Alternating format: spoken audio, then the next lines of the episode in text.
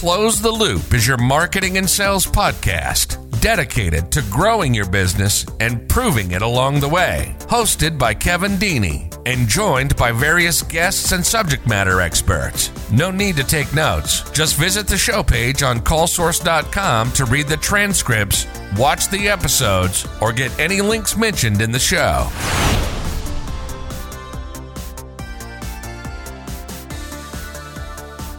Hello, welcome to the Close the Loop podcast. Today, we're going to be talking about how to build an email list.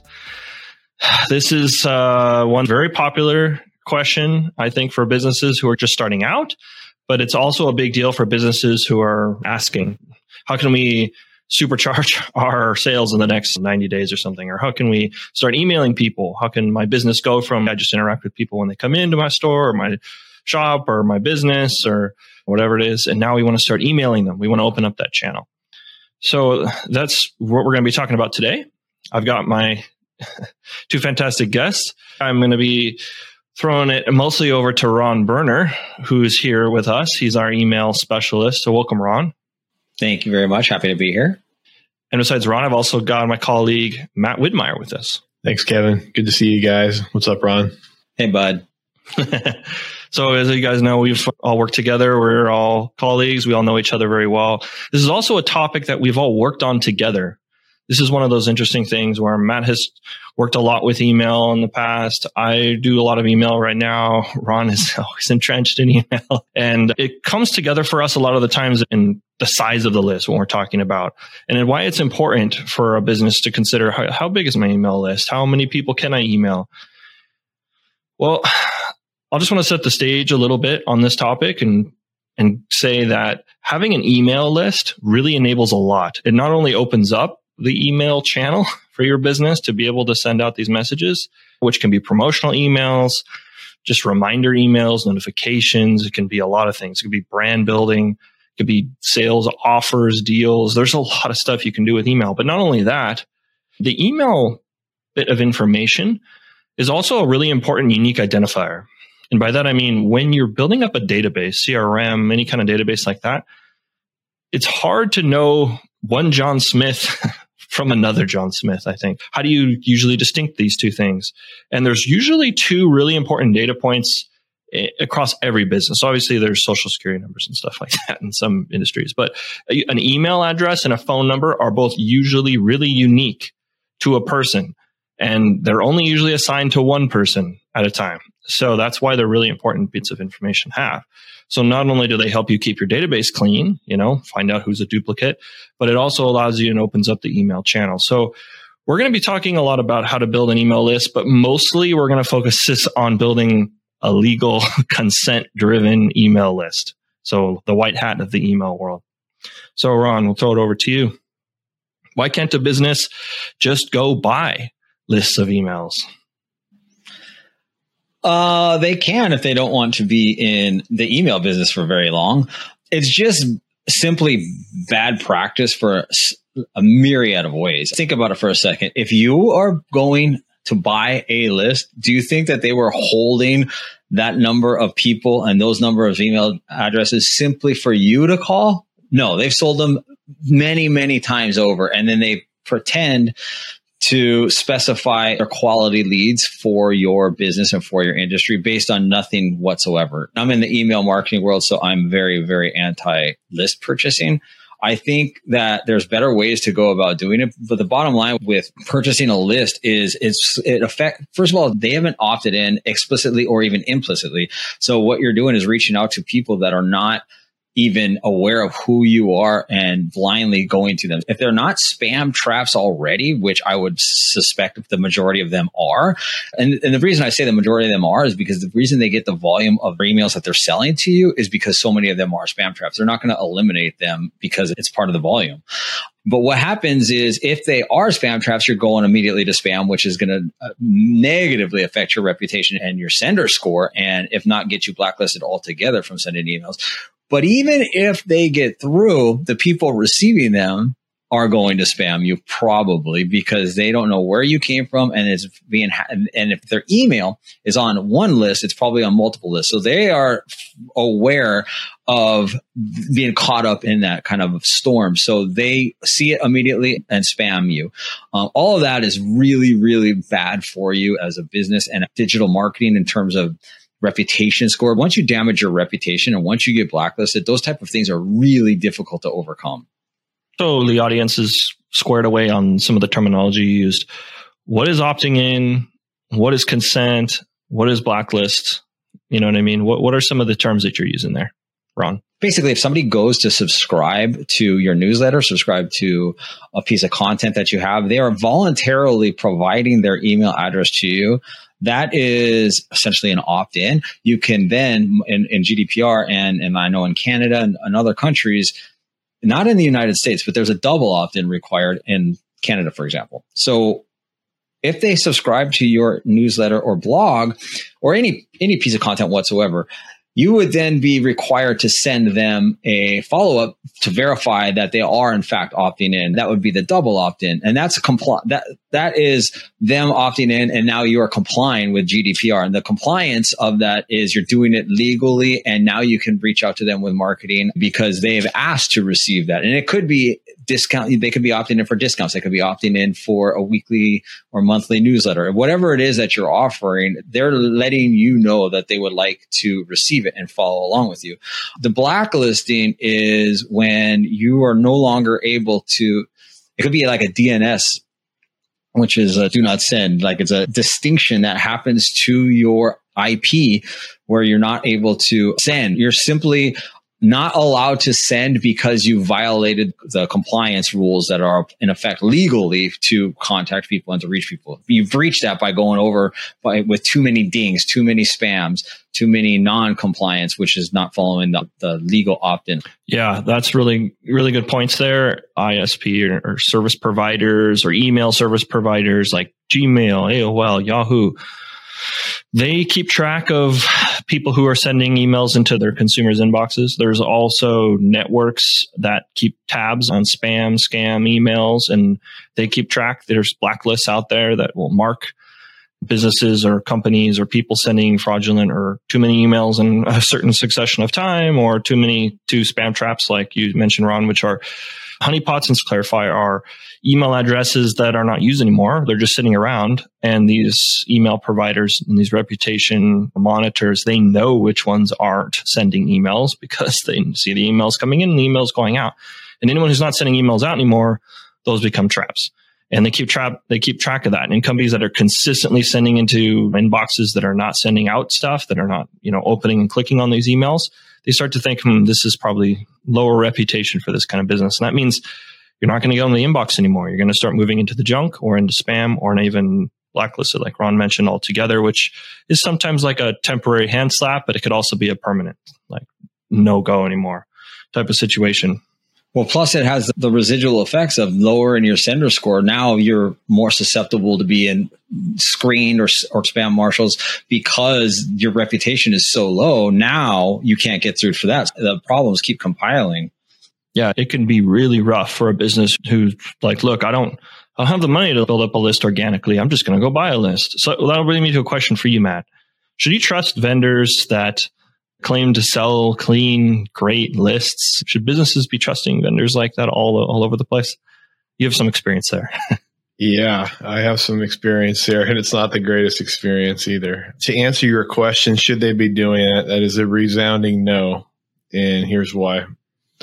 Once upon a time, uh, we were tasked with finding email lists. And to me, by the way, a request like that that comes in from somebody, it just shows impatience, right? Because you want to just get quick results and you know, have this gigantic list without actually working to build it organically. I had vetted and I, I ask a lot of questions. We had a separate research SOP that we followed and asked them this, ask them about their methodology, ask them about what fields are included with the list and everything. So uh, this one company I went to, won't say the name of the company for this, even though I probably should. They checked all the boxes, right? So I was like, okay, cool you guys, you guys remember this? I forget what we paid. It was two or three thousand bucks. we put this thing in our email marketing machine and uh, i think it was ron or or Kat, it was one of you guys came up to me and you're like what just happened to this thing there was like a 60% bounce rate we're probably still recovering from that and that was probably three at least three years ago that is that's one example of why you don't now i'm sure there are reputable vendors for this but it, they still are not opting into your business. So it still is a bad idea. Uh, any way you slice it, they're not opting into hearing from you. It, could potentially be a starting point for certain types of businesses, but I, I, I still think you're better off just doing it organically. Yeah, I second that. It, the feeling is I want to go, like you mentioned, there's impatience. I want to go as fast as I possibly can. I want to start emailing. I want to start doing these things. So before a business really gets that far, let's say before we get to the point of, okay, we want to build this list. Ron, what are some of the things a business should be thinking about? Like what kind of audience they want? How are they going to acquire that? What are some of the things that a business should be thinking about before it gets to that? Well, value proposition is number one in my book. As far as segmenting the audience, if you have four different segments, you could just say male, female, over 40, under 40, if you want to look at it like that. Whatever the value proposition is that speaks specifically to that demographic is very, very key because you want them to want what it is that you have. And you do, and the, the best way to do organic is make it easy, like always make it easy. So how they can subscribe or how they can provide their email to you is as easy as possible and then it's incentivized. So then it can be done at the same time. So you can incentivize it. I always think of this in terms of ads. There's an ad with a specific thing. So you can have four different ads for each of those four demos and whichever ad is hitting is the ad that's working. Specific ads at the places, the locations that you think that you can find your demographic. They click on it because there's some sort of a promo code or some sort of incentive, some sort of an offering. So now they want that. They see the ad, they like it, they click it. I do this daily. I mean, my business is marketing. I literally daily am downloading PDF files from there's so many sources out there that are tremendous.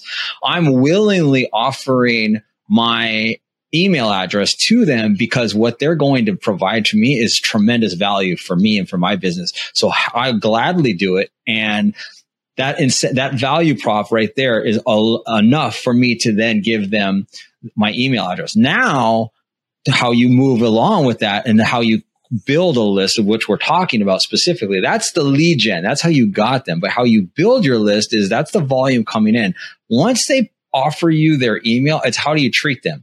How do you make sure that you're continuously providing value to them? And now you want to nurture them. You want to be personalized. Once they give you their email, first name, last name, email, if you can get that is really what you should be doing. Now you're personalizing it. Now you're talking to them by name and you even know which ad source they came in from. You can get real dynamic with this. You can specify it down to what they were exactly looking at. There's different ways to do that. A good tactic for that is if they go to your website, whether it's through an ad or, or anyway, they scroll down halfway down your page and then a quick pop-up comes up to ask that to, to have them subscribe for something or to give them that discount or promo. Uh, another way is if they're on your page for 10 seconds or, or longer you can also have a little pop-up that comes up. They're there and they've invested 10 seconds or longer or they're scrolling down your page. So then it becomes like okay they've seen enough to stick around because by the way 10 seconds on a page is good, very good. So if somebody comes to your website and they're there for that long, to then ask them if they would like to see more, obviously you want to dress it up in a way to incentivize to attract that email address. And then you just run, run, them through and let them profile themselves through the email nurture where whatever they were looking at. You're uh, again providing value. You're not talking about all the cool features on your product. You're talking about all the cool benefits and not only the benefits of it, you're talking about what, not what it does for people, what it will do for them. That is building a list that will down the road as it builds, you're going to get tremendous engagement, tremendous response, and tremendous hygiene in your database. And that, and money for your organization, and the money is in the list. Yeah, that's like the most common term I've heard about it. And, and what Ron's talking about specifically is making sure that there's really high relevance for your website, for your content that matches up with your audience. So a part of that equation is getting your content right. And that usually starts with understanding your audience really well Matt, do you have any ideas around how do businesses research her audience? Like, how do they even get started with researching their ideal audience target? Yeah, so I think if you've been in business for a while, one of the exercises you can do is you can look for commonalities within your own client base. That's what, an exercise we did a few years ago. You can do some research, and if there is something like there might be something that you aren't necessarily capturing in a field, it's just drawing commonalities or who do you want to target? So you should think about these things before you even start trying to collect because it's another question you can ask too. So I would say go in with an idea of what it is that you're looking for. Yeah, no, that's really good. Uh, audience building is tough. I would say a tip I have is to figure out what is your audience, your consumer, your ideal audience, what are they trying to get done?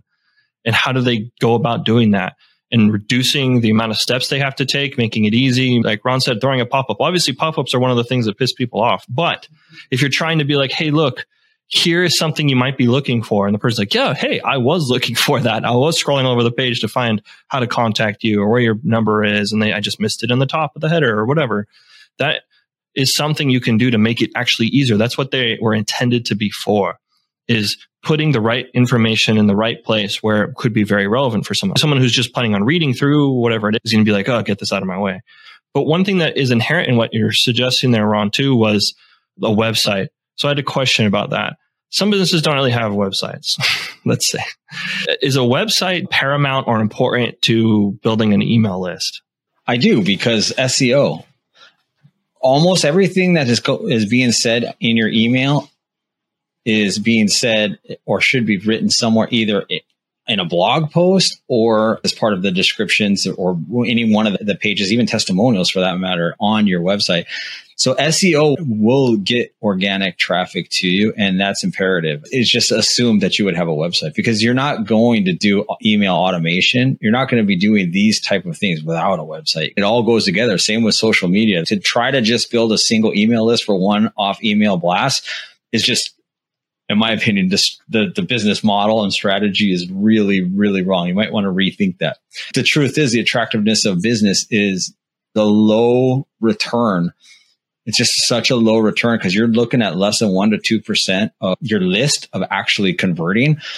Website is absolutely, it's, I call it the mothership because everything, your social media, your landing pages, your incentives, your demand awareness as well as your lead generation. Everything goes through the website and all the messaging and the brand, what your brand looks like in ads and in email headers is all based on what the website looks like. So the messaging is consistent, the theme, the tone.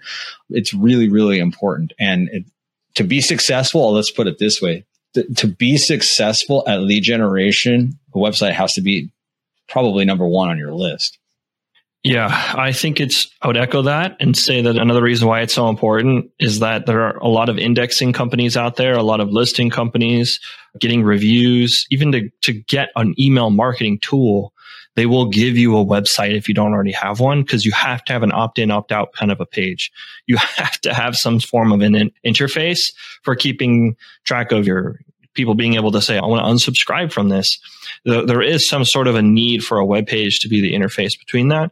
So even if you were to say, I don't need a web page, I don't want a web page, I don't want a Facebook page, business page, anything, if you get an email marketing tool, you're sort of going to end up getting one. Go ahead, Ron. No, I, I, didn't mean to cut you off, but it's so funny because it's a conversation I would, I, this has not entered my brain in a hundred years because uh, it's just assumed you'd have a website. But you bring up really, really, really good points. Is the whole point of sending an email is a very specific direct goal. If you're not sending them anywhere, what is that direct goal? To call you, to call your cell phone? Like they don't even know, there's no way for them to order your product except for simply calling you, which is not a call to action, which then goes back to sender score, sender reputation. Email analytics are really, really poor, which will send you into the spam box again. Yeah. So let's start talking a little bit about the list building. Now, Ron, you already mentioned the basic setup that every business should be thinking about. You have some sort of an advertisement promotion. You have something driving people, driving traffic to a place where they can fill out a form. It's always some sort of a form or some sort of transference of their information in exchange for something else, like a newsletter or an offer, a PDF. Those are usually the offer things. So the technology there we're talking about is, okay, you need to know who your audience is first. Second, where does your audience go? Where are they? Are they on Facebook? Are they not online? Are they reading newspapers? Are they reading a specific type of magazine? Are they watching a certain type of video on YouTube?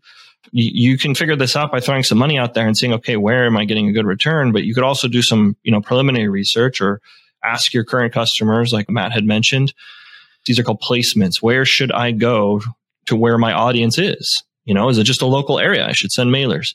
Whatever it ends up being, you drive people to a place they can sign up or get in contact with you, right? To move it along the, along the way. But along that process, you should also consider how are you going to capture emails? How are you going to capture their information? What information is important to gather? And if email is part of that, if it isn't already, it should be because when you got, when you've got the email, that unlocks that channel for you. And there's another way I was hoping to mention. I don't know if you guys know anything about it. It's called list rental. Do you guys know anything about that? Only what you told me. Is this the swap, the swap game? Yes. Do you want? Did you want to highlight it, Ron? You find a like partner who has a quality list, and then you guys basically do an exchange, like trading baseball cards, except we're doing it with mailing lists. And obviously, you trust each other and you respect each other, and you have a relationship with them, so that relationship can continue and can cycle. Yeah, the basics are you find someone who has a list. Let's say you don't, or it's not big enough. You go find someone who does. And you ideally want to find, like Ron alluded to, a partner, someone who's kept a good list hygiene, which we'll talk about in a little bit here. But once you find a partner who's willing to say, Hey, I'll send an email to X amount of people for Y amount of dollars. So let's say they're like, Hey, I'll send an email to 15,000 people. The email will have links to your website to sign up for your stuff. You'll get a bunch of these people to come near your website and they'll sign up there. And that's usually what's called a list rental. And you usually pay per send. You might pay per lead. A lot of times an agency who is in your industry will have that kind of a hookup. And then you'll be able to grow. That's pretty much the fastest way I know of to grow a list legitimately through consent, like overnight. And that's not free, but it is a way, it is a method. It is a really good alternative to just buying a list. And this way, you know, boom, I'm getting legitimate people who are signing up, who are in the industry, who are the audience I want and you're getting all of that stuff. And sometimes if it's an agency, they'll even, you know, put the email together for you and the landing page. Depends what kind of an agency it is, but they do exist and it is out there. So that, that is an option. So I guess since we mentioned it, list hygiene, Matt, I think you'd be a, a good resource for this. What goes into list hygiene why is it so important? Yeah, what goes into list hygiene, it is basically just making sure everything is maintained uh, to level of satisfaction. The best way to make sure your content's still relevant is make sure all the information is still relevant to the person. Any kind of data or lists or records of people or businesses are not static. They're dynamic. They're always changing, right? People move. They typically keep the same email addresses and the phone numbers are typically the same, but people do leave and email addresses go bad and they usually bounce after that person leaves. Um, it might forward for a little bit, couple weeks or whatever, but it'll eventually just go bad and you'll get a hard bounce there. The way we do it on the phone is we'll verify some of the information that we have, make sure it is still up to date. You don't have to verify every single thing, right? Verifying the email address you do have on record, if you do have one. And if you don't have one, then good opportunity. Hey, can I send you a quick email? Now you just got another email address that is now relevant to what you're sending. You need more than just the email address though, right? You need a little bit more information about the person to keep it up to date and relevant. But air to caution here because the more information you have on somebody and the more information you're going to want to verify and collect about somebody, the more you're going to have to maintain. So it's kind of like a double edged sword there. It's, and it makes it a lot more difficult to maintain. And you can have somebody whose full time job is going through your whole database and verifying everything, but by the time they're done, they're going to have to do it all again anyway. That's how quick stuff changes, as we all know. The precursor things Matt's talking about help you maintain and think about, you know, how you're going to store all this information. Another little tidbit here is just by sending an email out, the hard bounced emails. They don't exist anymore. So you shouldn't keep sending to them. Having a process in place for doing that's important.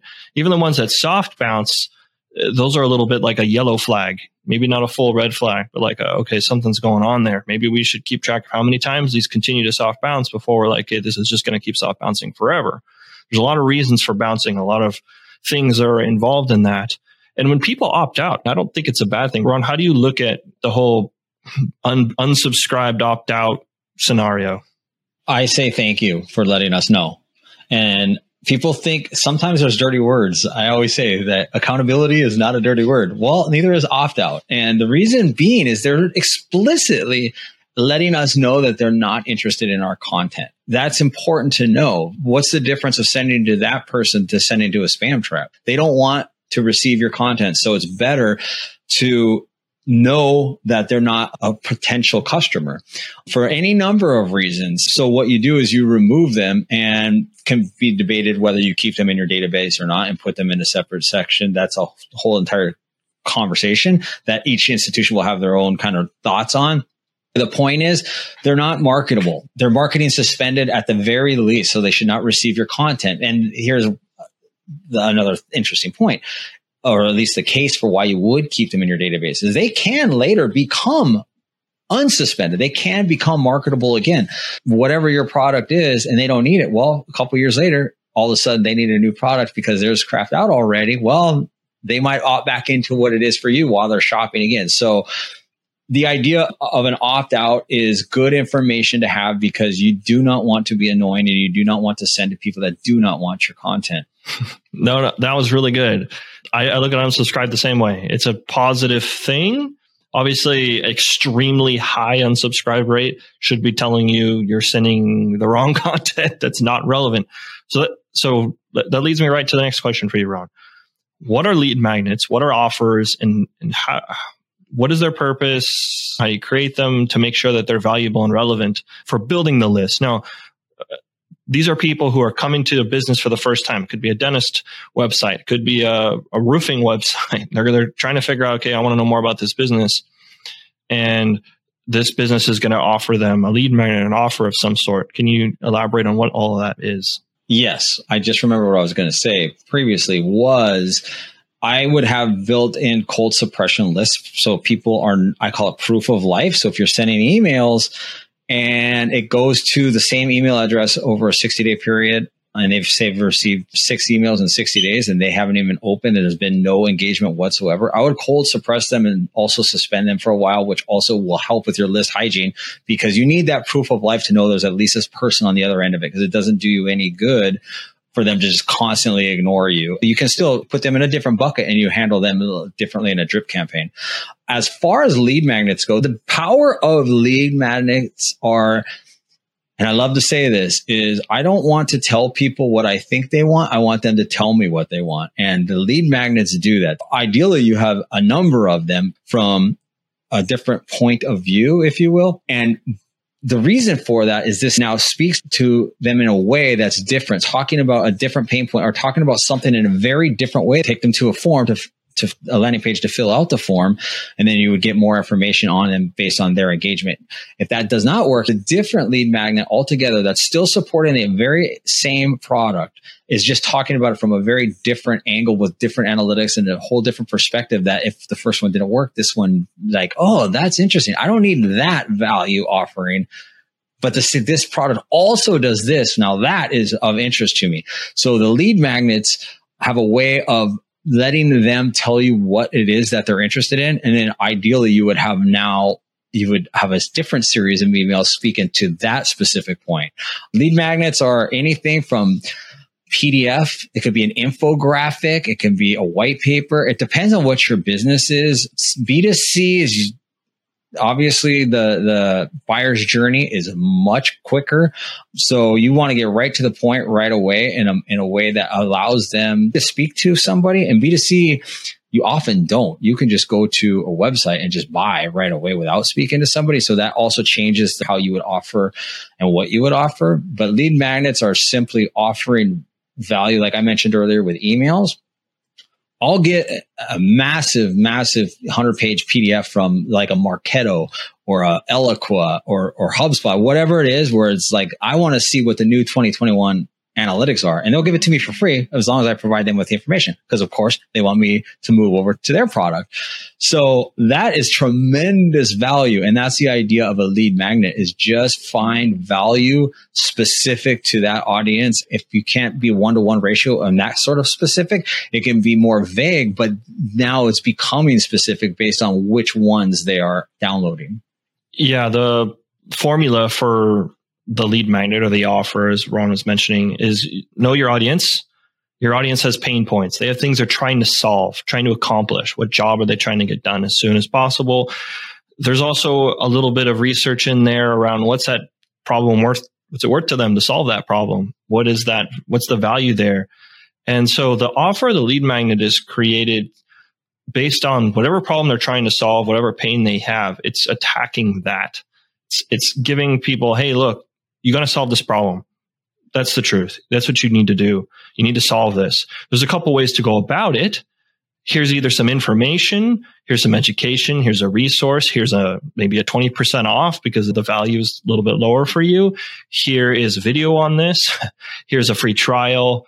Gosh, here's a tool, here's a calculator, here's something to help you either do it yourself or get to the finish line yourself and th- there might be a little bit of branding and positioning and bias there because the company is giving it. it's like, hey, you know, obviously we want you to come and buy from us, but you're still at the end of the day, the, the aim of it is to help someone. It's to help that audience with that problem.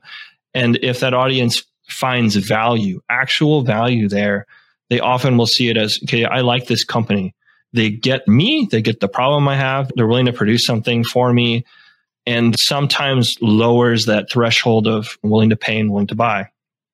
It might be just that their audience has no idea that they need to get a new roof. it could be like, hey, is, is there pots everywhere, leaking pots in the rain? Okay, you might need a new roof. You might need something. There might be something going on up there. It's like, oh, okay. Like, not everyone's a genius. Not everyone knows the product as well as you do. So helping people get there, get all the way there, helping people see what the process looks like. Okay, people are going to arrive. It's going to be painless and then they're going to leave. The dentist office may not be so scary if you can show people what it's like. There's a lot of fear around that kind of thing. So that's what the offers, it's what the lead magnets are persuading. That's what they're trying to do there, which kind of goes right to the next thing. Something that facilitates the exchange of information, right? A form has a landing page. Some of that's tied to your website. Sometimes you can go get a plugin for that. But sometimes the easiest way to do all of this is just to go buy an email marketing tool. And you mentioned some of them, Ron. But I'm going to shoot over to Matt. Do you think a business should invest in an email marketing tool, Matt? Yeah, I think absolutely. Even if you don't even have that list built up yet, I think you should have that thing primed and ready to go. I think that's a very necessary investment for a business. It depends on what type of business, but if we're talking about B2C, most B2C, it makes sense. It's made sense for me and some of the ventures that I've done off onto the side. If I did not have any kind of email correspondence, you'd have to do a lot of manual work. You have to look at the value of your time versus the value of whatever investment. There's, I, I, know like some of the names that get dropped out there, Marketo, HubSpot, stuff like that. Some of those are a little bit pricier, but there are more cost effective solutions for people that are just getting off the ground. You don't have to start in the Cadillac, right? You can start in the, the Geo Metro and work your way up to the Cadillac. Uh, I love the car metaphor. So, Ron, what, do you have anything else you want to add to that? Anything else that we've missed in this conversation before we close out?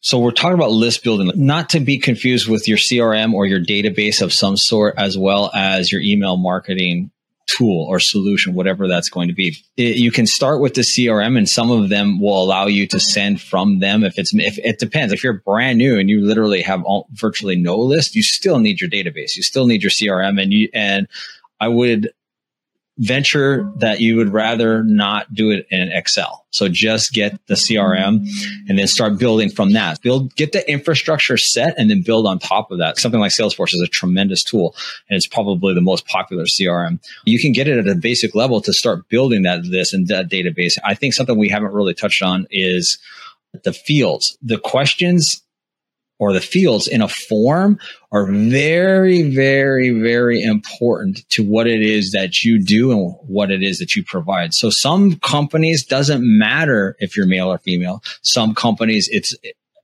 ultimately important because it's a female product, right?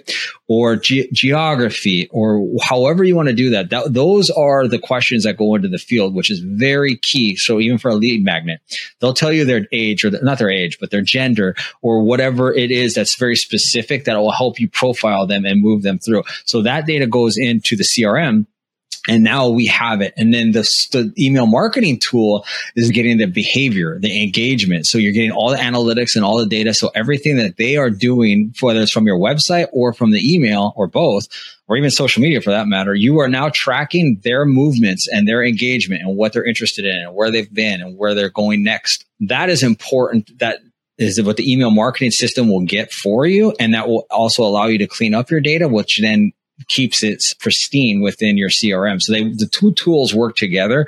And like Matt said, you can get pretty basic or at least not the high dollar, the high spend email tools that can manage you on, on a simple basis. But the idea is to get an infrastructure in place and then build on that rather than wholesale changes. I, I did want to actually add to that, and that was great, by the way. I did want to add to that. I know the emphasis here is on building up an email list. That also does include what Ron mentioned, which is the suppression piece that's that's a piece that it, it's a must have. It's not like oh, it would be nice to exclude certain people from my list. No, because the quality of your list is going to go up if you pluck out the people that don't really are, are, not relevant to whatever it is that you do. Perfect example that we always use is like this: the students downloading for information for their class project or whatever. They're just getting information off the internet. Right now, it's not relevant to them. So timing is also a big thing too. That's probably the most missed thing, and it's something that'll drive a sales manager nuts too, because they'll they'll want to message the entire world. Uh, I got a list of you know five thousand people. Let's message these five thousand, and I can expect ten percent from. No, you can't because you're not going to want to send it to all those 5,000 people because sh- surefire every single time too. You start going through the list. Well, I thought you didn't want the HR title. Oh, oh, that's right. We don't. Okay. Well, what else don't you want before this thing goes in here? Let's take care of it right now. Right. Point of consideration is who do you not want in here as well? Matt, that's a perfect example of why an opt out is not a terrible thing. The class projects, I mean, that's a perfect example. Like an opt out is not a bad thing. That's a great, great example. Yeah, I think the the big thing that we're trying to get to here is sort of the undercurrent for this whole conversation is that email is a very valuable channel for a business and it allows you to do a lot. You can really do a lot, but it, it does take a little bit of work. Building an email list, I wouldn't say is the easiest thing in the world.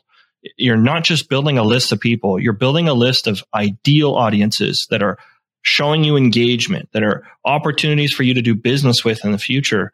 And to build that the right way does take the right set of tools, the right operations process, hygiene. You have to find your audience to get them in there. Then you have to craft the right relevant offers. You have to craft the right emails to keep them in there. There's a lot that goes on in all that. But if you can do all of that, and you can do it. You can obviously you're not going to do it well right off the gate. Sometimes it takes people, and it takes even the people who are doing this all the time, like Ron and, and all of us have done it. It takes a lot of mistakes, takes a lot of learning, takes a lot of experimentation to get right. just the subject line will make people's brains explode about how many different ways there are to try to craft the perfect one. It's really not easy if you can unlock that channel for your business, it unlocks a lot more opportunities for you to capture value. It, it, unlocks that ability for you to interact with your audience in a different way. And maybe you've never considered like, my business type is not having an email or having email blasts, having email newsletter is not that common. Well, give it a try, give it a whirl and, and see what it can come of it. I, would say there's a lot of value there and a lot of potential in there to, to get it going. You can build an email list eh, and build one with consent, build one with following the rules of mass email marketing and it'll set you up for success down the road without the crazy nightmares and headaches of having to deal with all the blacklisting and everything else. So everybody, all our listeners, Ron, Matt, thank you guys so much for coming on and talking about this. Thanks for having us. No, thanks for having us. It's awesome. Happy to be here. All right, everybody, get your emails going, build your lists, get your list going. A lot of money's in the list, like Ron mentioned. So thank you.